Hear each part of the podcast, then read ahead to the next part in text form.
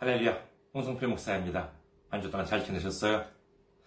저는 현재 일본 군마현에 있는 이카호 중앙교회를 섬기고 있습니다. 저희 교회 홈페이지 알려드리겠습니다. 저희 교회 홈페이지는 www.ikahochurch.com www.ikahochurch.com이 되겠습니다. 이곳으로 오시면 저희 교회에 대한 안내 말씀 그리고 주일 설교 말씀을 들으실 수가 있습니다. 한편 주일 설교 말씀은 동영상 사이트 유튜브를 통해서 여러분들께서 시청하실 수도 있고요. 그리고 팟캐스트와 팟빵을 통해서도 여러분들께서 음성으로 받아보실 수가 있습니다. 그리고 교회 메일 주소 알려드리겠습니다. 교회 메일 주소는 이카호처치 골뱅이 gmail.com이 되겠습니다. 이카호처치 골뱅이 gmail.com 이곳으로 메일을 보내주시면 제가 언제든지 직접 받아볼 수가 있습니다. 그리고 선교 후원으로 섬겨주실 분들을 위해서 안내 말씀 드리겠습니다. 먼저 KB 국민은행입니다. 한국에 있는 은행이죠. 계좌번호 079-21-0736-251가 되겠습니다. KB국민은행 079-21-0736-251입니다. 그리고 일본에 있는 은행으로 직접 선거해 주실 분들을 위해서 안내 말씀드리겠습니다. 이것은 일본에 있는 은행이에요. 어, 군마은행입니다. 아, 지점번호는 190, 계좌번호는 1992256입니다. 아, 군마은행 지점번호는 190, 계좌번호는 1992256이 되겠습니다. 저희 교회는 아직까지 재정적으로 미자립 상태에 있습니다. 그래서 여러분들의 기도와 선교 후원이 큰 힘이 되고 있습니다. 여러분들의 많은 기도, 많은 관심, 많은 섬김 기다리고 있겠습니다. 지난주에 또 귀하게 선교 후원으로 섬겨주신 분들이 계셨습니다. 어, 한국에서 이진묵님, 음, 그리고 안성희님, 에, 일본의 부흥을님, 그리고 감사해요님께서 이렇게 선교 후원으로 섬겨해 주셨습니다. 아, 저희가 훨씬 더, 어, 더욱더 감사드리지요. 정말 얼마나 큰 힘이 되는지 모릅니다. 예수님의 놀라운 축복과 넘치는 은혜가 함께 하시기를 주님의 이름으로 축원드립니다.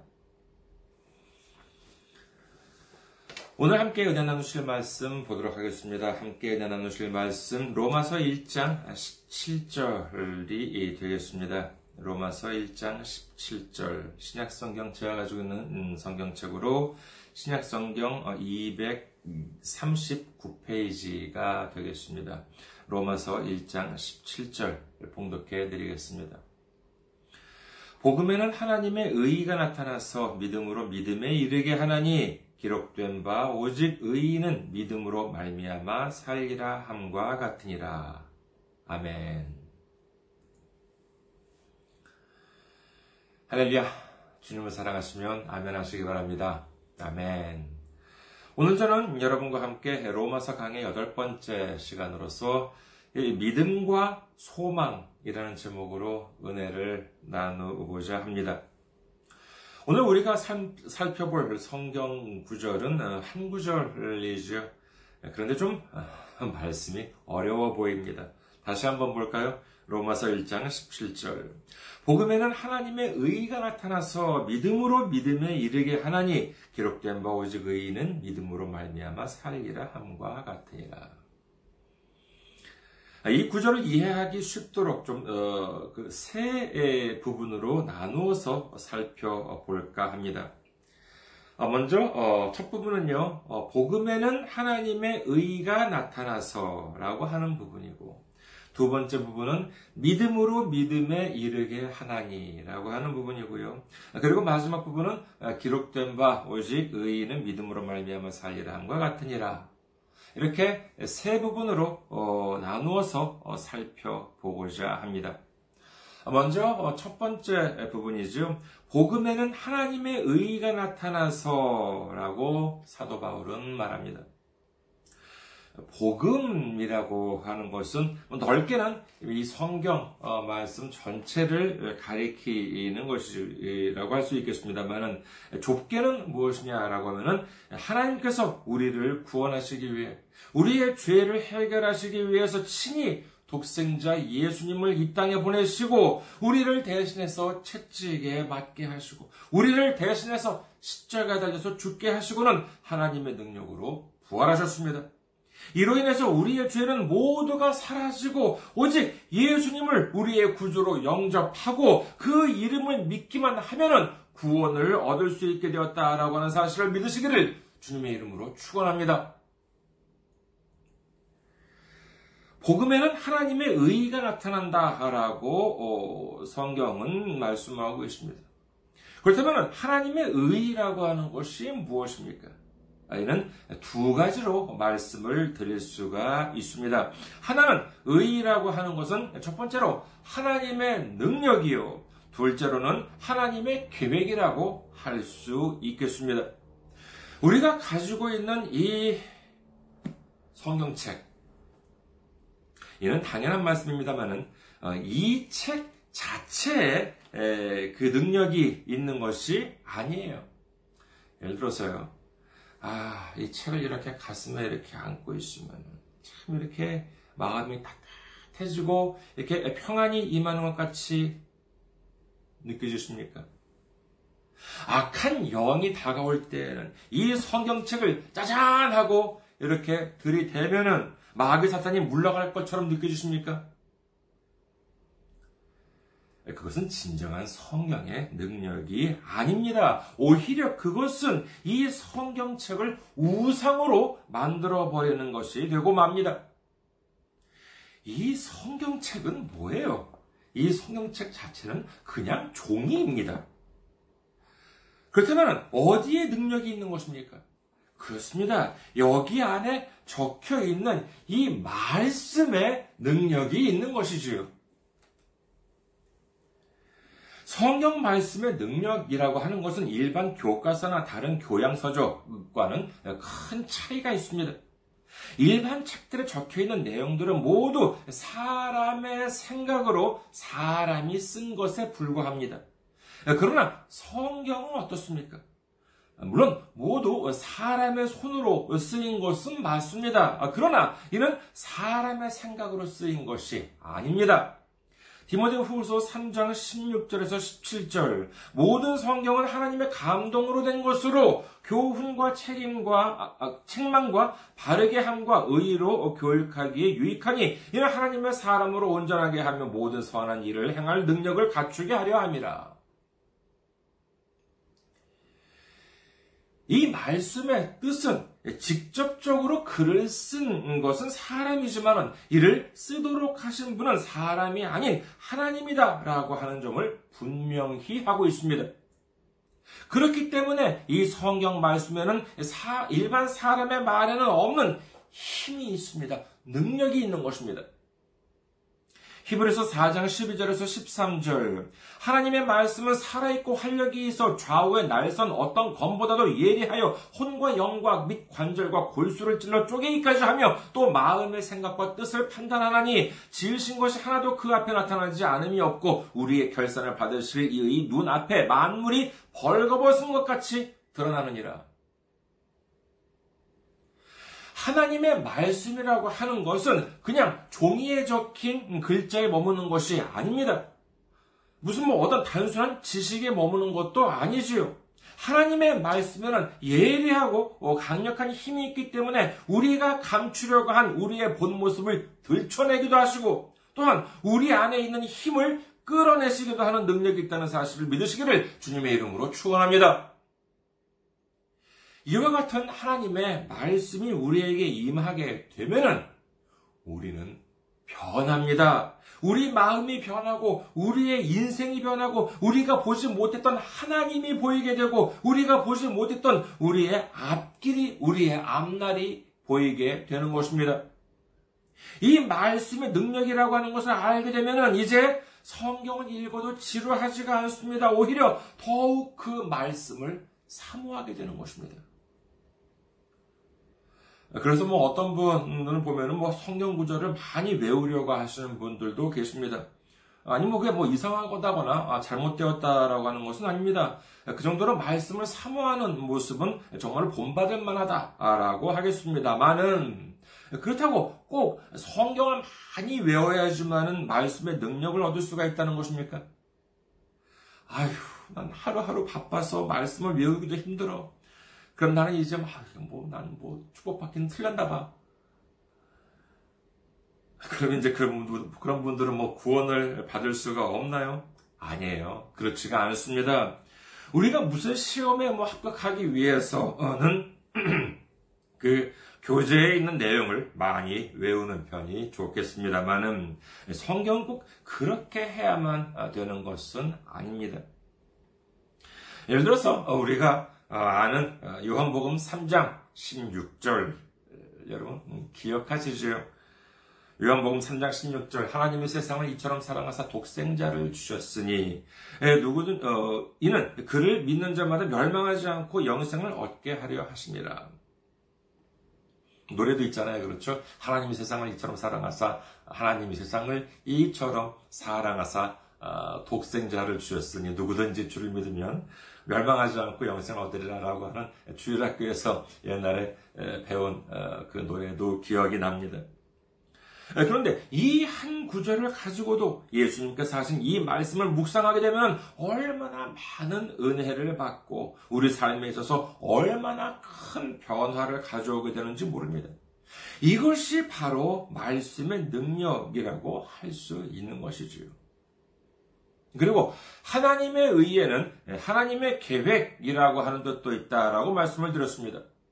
우리가 하나님의 말씀, 복음을 통해서 우리의 죄가 사해졌다면 이제 우리는 가만히 앉아서 아 할렐루야 감사합니다.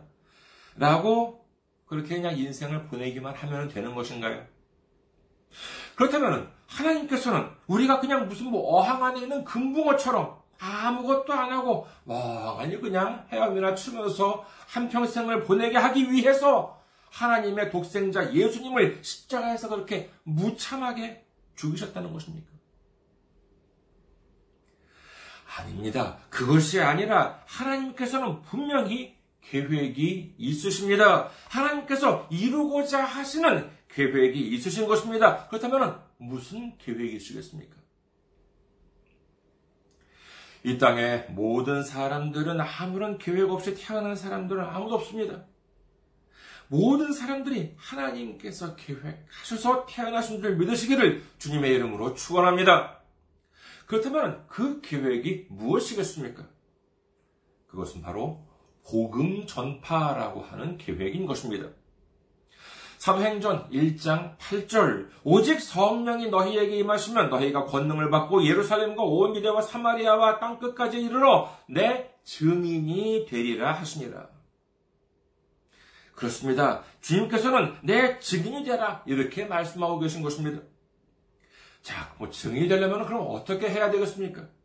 그렇다면 이제 어, 모든 상업들을 다 정리하고 다 털어버리고 모두가 다 이제 신학을 공부해서 신학교를 가가지고 신학을 공부해서 목사 안수를 받고 난 다음에 전 세계에 나가야지만 예, 꼭 예수님의 말씀에 순종하는 것이 됩니까? 꼭 그렇게 해야지만 예수님의 증인이 되는 것일까요? 물론 그와 같은 사명을 받은 사람들도 있습니다. 그러나 모든 사람들이 다 그 받은 은사, 받은 사명이 다 달라요. 그렇다면 우리는 어떻게 해야 되겠습니까? 요한복음 13장 34절에서 35절. 새 계명을 너희에게 주노니 서로 사랑하라. 내가 너희를 사랑한 것 같이 너희도 서로 너희가 서로 사랑하면 이로써 모든 사람이 너희가 내 제자인 줄 알리라. 라고 예수님께서는 말씀하십니다. 우리가 복음을 전하기 위해서, 전도를 하기 위해서 아주 그냥 끈질기게, 정말 그 귀찮다고 더 이상 따라오지 말라고 해도 그 끈질기게 귀찮게 따라다닐 필요, 그럴 필요가 없습니다. 지금 이 시대처럼 사람들이 서로가 서로를 미워하고 질투, 시기하고 어떻게 해서든 지지 않고 이기려고 수단과 방법을 안 가리는 이러한 세상에서 사람들이 갈급하고 있는 것은 바로 서로에 대한 진정한 사랑인 것입니다.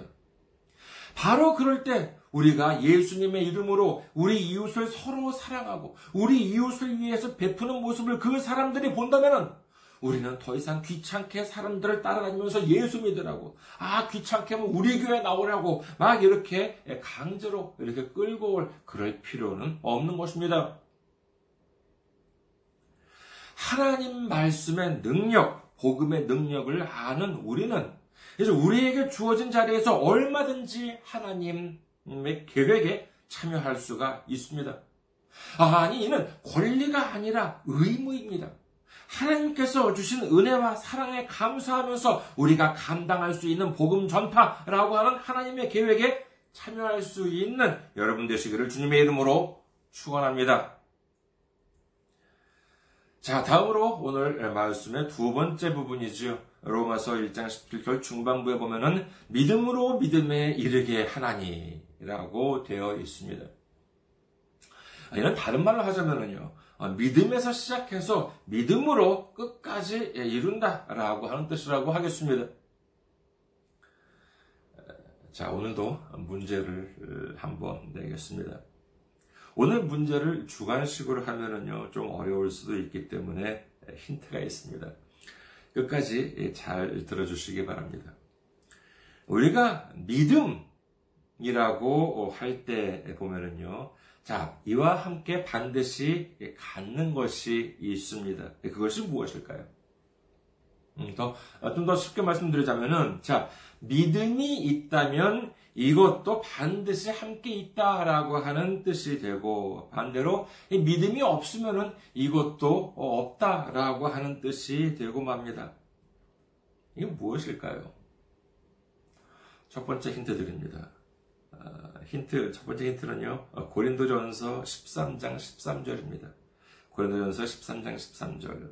그런즉 믿음, 소망, 사랑 이 세 가지는 항상 있을 것인데 그 중에 제일은 사랑이라. 자, 다시 한번 질문 드리겠습니다. 우리가 믿음이라고 할 때 이 믿음이 있다면 반드시 이렇게 함께 있는 것 이것이 무엇이냐라고 하는 것이 질문입니다. 아, 어떤 분은 딱 이렇게 그 사랑이라고 말씀을 하시더라고요. 두 번째 그럼 힌트를 제가 드리겠습니다. 오늘은 설교 제목이 무엇이었습니까? 예, 믿음과 소망이라고 말씀을 드렸습니다. 어, 정답이라고 어, 하기보다는 제가 생각하는 답은 바로 이 소망이라고 할 수 있겠습니다. 이 고린도전서 13장 13절에 보면은요, 그 중에 제일은 사랑이라 라고 어, 되어 있기 때문에 항상 이 그 사랑만 강조가 되고 소망은 좀 이렇게 좀 홀대를 받고 있지 않나 라고 하는 그와 같은 경우가 아, 좀 있지 않나 라는 생각도 듭니다만은 아닙니다. 이 소망이라고 하는 것은 대단히 중요합니다.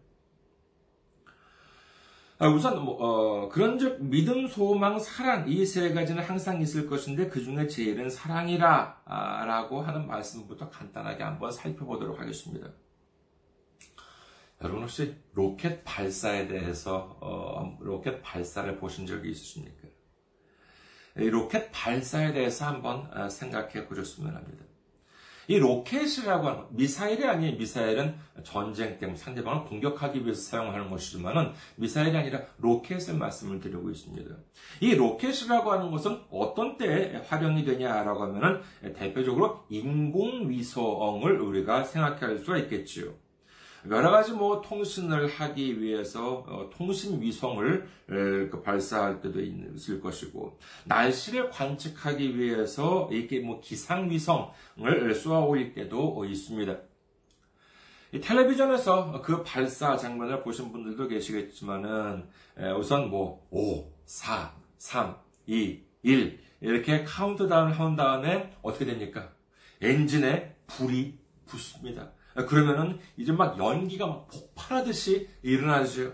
그리고 그 다음에 로켓이 이렇게 하늘로 이렇게 예, 떠오릅니다. 그리고 이제 어느 정도 이 로켓이 위로 올라가면 어떻게 됩니까?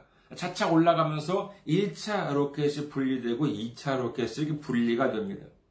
이그 로켓, 뭐 1차 로켓, 2차 로켓이라고 지금 말씀을 드렸습니다만은, 이걸 더 쉽게 말씀드리면 연료통이에요. 연료가 이제 거기 들어있는 것이지요. 네, 그런데 그 이 무거운 본체를 이렇게 한 높이 올리기 위해서는 상당한 양의 연료를 필요로 하는데 그 연료가 다 떨어지면은 이제 필요가 없으니까 말하자면 이그빈 어, 깡통, 어, 빈 탱크를 이렇게 하나씩 이제 이그 어, 그 안에 들어있는 연료를 다 썼으면은 하나씩 이렇게 빈 연료 탱크를 떨어뜨리는 것입니다. 그렇게 해서 우주 공간에 이렇게 올라가면은 어떻게 됩니까? 이제 우주에 도착을 하게 되면은 인공위성이 날개를 펴기 시작합니다. 그 날개는 뭐냐 하면은요, 어, 태양 에너지 패널이라고 할 수 있습니다. 이 연료통, 연료 탱크라고 하는 것은 지구상에서 우주 공간에 도달할 때까지만 필요한 것이지 이제 우주에 도달한 다음에는 이 연료 탱크가 필요하지 않습니다. 거기서는 이제 태양 패널을 열고 어, 그 날개를 펴서 태양으로부터 오는 태양 에너지를 연료로 삼아서 이제 작동을 하게 되는 것이지요.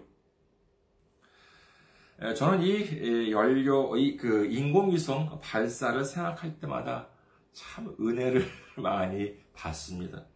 대단히 참 영적인 것을 느껴요. 자, 우리가 믿음과 소망을 가지고 있습니다. 예수님을 믿고 천국 소망을 가지고 있습니다.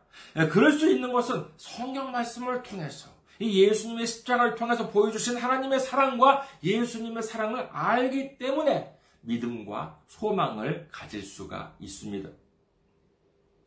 우리에게 믿음이 심어졌다는 것은 이는 마치 엔진에 불이 붙고 천국을 향한 신앙생활을 시작한 것을 의미합니다. 이제 믿음이라고 하는 이름의 불꽃이 소망이라고 하는 이 연료를 태우면서 하늘 높이 천국을 향해서 올라갑니다. 하지만 믿음과 소망이 있다는 뜻은 다른 말로 하면 무엇입니까? 로켓에 아직 불이 붙은 이 연료 탱크가 달려있다라고 하는 것은 무엇을 의미해요? 그렇습니다. 아직 이루어지지 않았다는 점입니다. 거기는 아직 우주가 아니에요. 아직 이루어지지 않았기 때문에 믿음과 소망을 갖는 것이지 이미 이루어졌다면 믿음과 소망이 아니라 그것은 현실이 되는 것이지요. 내가 가졌던 믿음과 소망이 현실이 되었다면 그 순간 믿음과 소망은 이제 더 이상 가지고 있을 필요가 없습니다. 하지만 그렇다고 사랑이 없어지나요? 아닙니다. 우리가 그동안 믿어왔던 믿음과 소망이 현실이 되었다 하더라도 우리를 향하신 하나님의 사랑과 예수님의 사랑은 영원히 계속된다라고 하는 사실을 믿으시기를 주님의 이름으로 축원합니다. 이 믿음과 소망은 우리에게 있어서 대단히 중요합니다. 예를 들어서요, 우리가 무슨 뭐 야구나 축구 경기를 봅니다. 그리고 자기가 좋아하는 팀을 응원해요. 그 이유가 무엇이냐 하면은 여기에는 믿음과 소망이 있기 때문이죠. 아, 내가 좋아하는 팀이 이길 것이다. 아니면 뭐 우리나라 아, 그 팀이 이길 것이다. 라고 하는 믿음과 소망이 있기 때문에 열심히 응원을 하면서 보는 것이지 절대로 이기지 못한다라고 하는 사실을 알면서 뭐 예를 들어서요 어, 어제 시합이 있었어요. 근데 어제 시합이 있었는데 아이고 제가 응원하고 있는 팀이 아니면 우리나라가 져버렸어요. 네, 그런데 이 사실을 녹, 녹화를 한 것이 있는데 저는 이 시합 결과를 이미 알고 있습니다. 우리가 졌다는 것을 알고 있어요. 예, 그런데 그럼에도 불구하고 이 녹화 방송을 보면서 열심히 응원을 해요. 내가 뭐 비록 녹화해주면은 제가 무슨 뭐 결과를 몰랐다라고 하면 뭐 응원할 수도 있겠지요. 그런데 이미 저는 그 시합에서 우리나라가 졌다는 사실을 알고 있어요. 그럼에도 불구하고 그 녹화 방송을 보면서 제가 응원을 한다고 생각해 보십시오. 만약에 그런 분들이 계시면 어떻게 해야 되겠습니까? 예, 그런 분들은 잘 보살펴 드려야 됩니다. 그건 정상이 아니에요. 문제가 있는 것이지요. 지금 세상에서 어, 믿, 아무리 믿음이 좋다라고 하는 분들도요, 이 성경에 나오는 믿음의 선배님들에 비하면은 비교가 안 됩니다. 오늘 갑자기 하나님께서 노아한테 배를 지으라고 말씀을 하십니다. 그러자 노아는 망설임 없이 하나님의 말씀을 듣고 난 다음에 지금까지 본 적도 들은 적도 없는 큰 배를 그것도 몇십 년에 걸쳐서 만들기 시작합니다. 그렇다면 노아는 좀 모자란 사람입니까? 좀 정말 잘 보살핌이 필요한 그와 같은 사람이었나요? 아니에요. 창세기 6장 9절 중반부에 보면은 노아는 의인이요 당대의 완전한 자라라고 성경은 기록합니다. 이는 무슨 말씀이냐 하면은 쉽게 말해서 누구보다도 상식이나 교양이 있고 올바른 가치관을 가졌던 사람이라고 할 수 있겠습니다. 말하자면 쉽게 말해서 그분 배운 만큼 배우고 알 만큼 아는 분이었다는 것이지요. 그런데 그와 같은 사람이 크나큰 방주를 짓습니다. 그 이유가 무엇입니까? 그것은 바로 하나님의 말씀이라고 하는 그 믿음의 불이 소망이라고 하는 연료 탱크에 붙었기 때문입니다. 이제 노아는 분명한 소망이 있습니다. 기대가 있습니다. 하나님 말씀에 순종하기만 하면은 나와 내 가족이 구원을 얻는다라고 하는 분명한 소망이 있었던 것입니다. 그리고 그 하나님에 대한 믿음과 구원에 대한 소망이 어떻게 되었습니까? 그렇습니다. 그와 그 가족을 구원한 줄 믿으시기를 주님의 이름으로 축원합니다.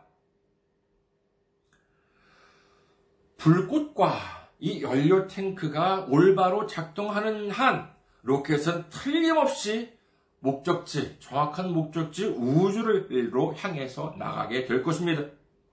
그러나 불꽃이 꺼지거나 아직 시간이 안 됐는데 아직 이루어질 때가 아닌데 연료 탱크가 도중에 떨어져 나간다. 이렇게 되어버린다면 그 순간 로켓은 상승을 멈추고 곧바로 추락해버리고 말 것입니다. 그리고 오늘 말씀 중에서 마지막 세 번째 부분 한번 보실까요? 기록된 바 오직 의인은 믿음으로 말미암아 살리라 함과 같으니라. 여기서 의인이라고 하는 것은 오로지 하나님의 말씀에 순종하는 사람을 가리킨다라고 할 수 있겠습니다. 오늘 본문에 의하면 하나님 말씀에 순종하는 사람은 믿음으로 말미암아 산다라고 하지요. 이는 우리의 삶에 있어서 그 원동력이 이 세상 재물이나 명예나 권력을 위한 것이 아니라 오로지 하나님 말씀, 오로지 하나님 복음의 소망을 두고 살아간다라고 하는 것을 의미하는 것입니다. 우리는 기억해야 합니다. 소망의 반대말이 무엇입니까? 그렇습니다. 절망입니다. 우리는 이 절망을 경계해야 합니다. 네, 그렇다면 절망은 무엇으로부터, 무엇으로부터 온다고 여러분께서는 생각하십니까? 그것은 바로 의심에서 어, 온다라고 할 수 있겠습니다. 하, 누구는 기도할 때 말이에요. 하, 뭐 악마야 물러가라, 막 사탄 물러가라 하고 막 소리 질러가면서 아주 오랫동안 이렇게 기도하는 그런 어, 경우가 있습니다. 아, 물론 뭐 그래야 할 때도 있겠지요. 악마나 사탄은 우리를 공격하기도 합니다. 하지만 그럴 때일수록 너무 흥분하지 말고 마음을 차분히 가라앉히고 그리고 한번 생각해 보시기 바랍니다. 악마, 사탄 이전에 내 안에 자리 잡고 있는 것이 어쩌면 의심이 아닐까 하는 생각을 해보시기 바랍니다. 여러분, 의심이 생기면 어떻게 됩니까? 하, 정말 하나님이 살아계신 걸까? 예수님이 나를 사랑하시는 것이 맞는 걸까? 이러한 의심이 우리 마음 안에 자리 잡게 되면 어떻게 됩니까? 이 의심에 한번 사로잡히게 되면 마음이 불안해집니다. 걱정이 생기게 됩니다. 아, 지금까지 하나님만 믿고 살아왔는데, 예수님만 믿고 살아왔는데, 어쩌면 모든 것이 다 거짓이었을 수 있어. 내가 헛것을 믿어왔는지도 몰라. 이처럼 불안감이 쌓이게 되면은 어떻게 되는 것이냐? 이러한 것들을 쌓이면은 불만이 생기게 됩니다. 아이고, 하나님이 있기는 뭐가 있어? 예수님은 무슨 예수님이야? 내가 그동안 교회에 다닌다고 들인 시간이나 노력, 교회에 낸 헌금이 아깝다. 이렇게 되면은요, 이제 걷잡을 수가 없습니다. 그 다음에는 곧바로 다가오는 것이 무엇이냐 하면은 두려움입니다. 이제 어떻게 해야 될지 모르겠어. 난 이제 어떻게 하면 좋아? 그러면 이제 마지막에는 절망입니다. 이제 이 세상에서 믿을 것은 하나도 없고, 이제 내 인생은 끝난 거야. 여러분, 우리가 이렇게 안 될 것 같으십니까? 아닙니다. 아무리 신앙생활을 오래 했었다 하더라도 누구나가 이렇게 될 위험이 있습니다. 그렇다면 우리는 이렇게 되지 않기 위해서 어떻게 해야지만 하겠습니까? 우리는 한 가지를 더 알아야 합니다. 그것은 바로 믿음과 소망 사이에 무엇이 있는가라고 하는 것입니다. 믿음과 소망 사이에는 무엇이 있느냐? 바로 환란이 있습니다. 고난이 있습니다. 로마서 5장 3절에서 4절에는 다음과 같이 기록합니다. 로마서 5장 3절에서 4절. 다만 이뿐 아니라 우리가 환란 중에도 즐거워하나니 이런 환란은 인내를, 인내는 연단을, 연단은 소망을 이루는 줄 알미로다. 우리가 아무리 믿음과 소망을 가지고 살려고 노력을 해도 때로는 환란이 찾아오기도 합니다. 하지만 환란이 찾아온다고 해서 소망을 버리겠습니까? 천국을 버리겠습니까? 아니에요. 그럴 수 없습니다. 오히려 이 환란 중에서도 믿음만 있으면 여 기서 인내를 배울 수가 있습니다. 그리고 인내는 연단을 통해서 우리를 더욱 강하게 해줄 것이며 이를 통해서 우리는 훨씬 더 큰 소망을 갖게 되는 줄 믿으시기를 주님의 이름으로 축원합니다. 아무리 노련한 운전자라 하더라도 운전할 때 손을 놓고 운전하는 사람은 없습니다. 요즘 뭐 무슨 뭐 어, 자동 운전 기능이라고 하는 것들이 있어 그런 차도 있다고 하지만은 그런 기능이 없음에도 불구하고 손을 놓고 운전을 한다면은 이는 노련한 운전이 아니라 이는 죽음으로 가는 운전이지요. 마태복음 7장 13절에서 14절 좁은 문으로 들어가라 멸망으로 인도하는 문은 크고 그 길이 넓어 그리로 들어가는 자가 많고 생명으로 인도하는 문은 좁고 길이 협착하여 찾는 자가 적음이라 두 손을 놓고 운전을 해도 들어갈 수 있는 문이라면 얼마나 넓은 문이겠습니까? 하지만 그 문은 절대로 들어가서는 안 되는 문, 죽음으로 들어가는 문, 멸망으로 인도하는 문입니다. 그렇다면 우리는 어떻게 해야 하겠습니까? 그렇습니다. 생명으로 인도하는 음, 좁은 문으로 들어가야 합니다. 성경은 이 방법을 다음과 같이 말씀하십니다.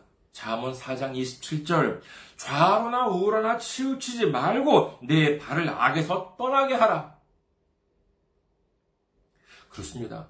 좌로나 우로나 치우치지 말고 우리는 믿음과 소망의 운전대를 굳게 잡아야 합니다.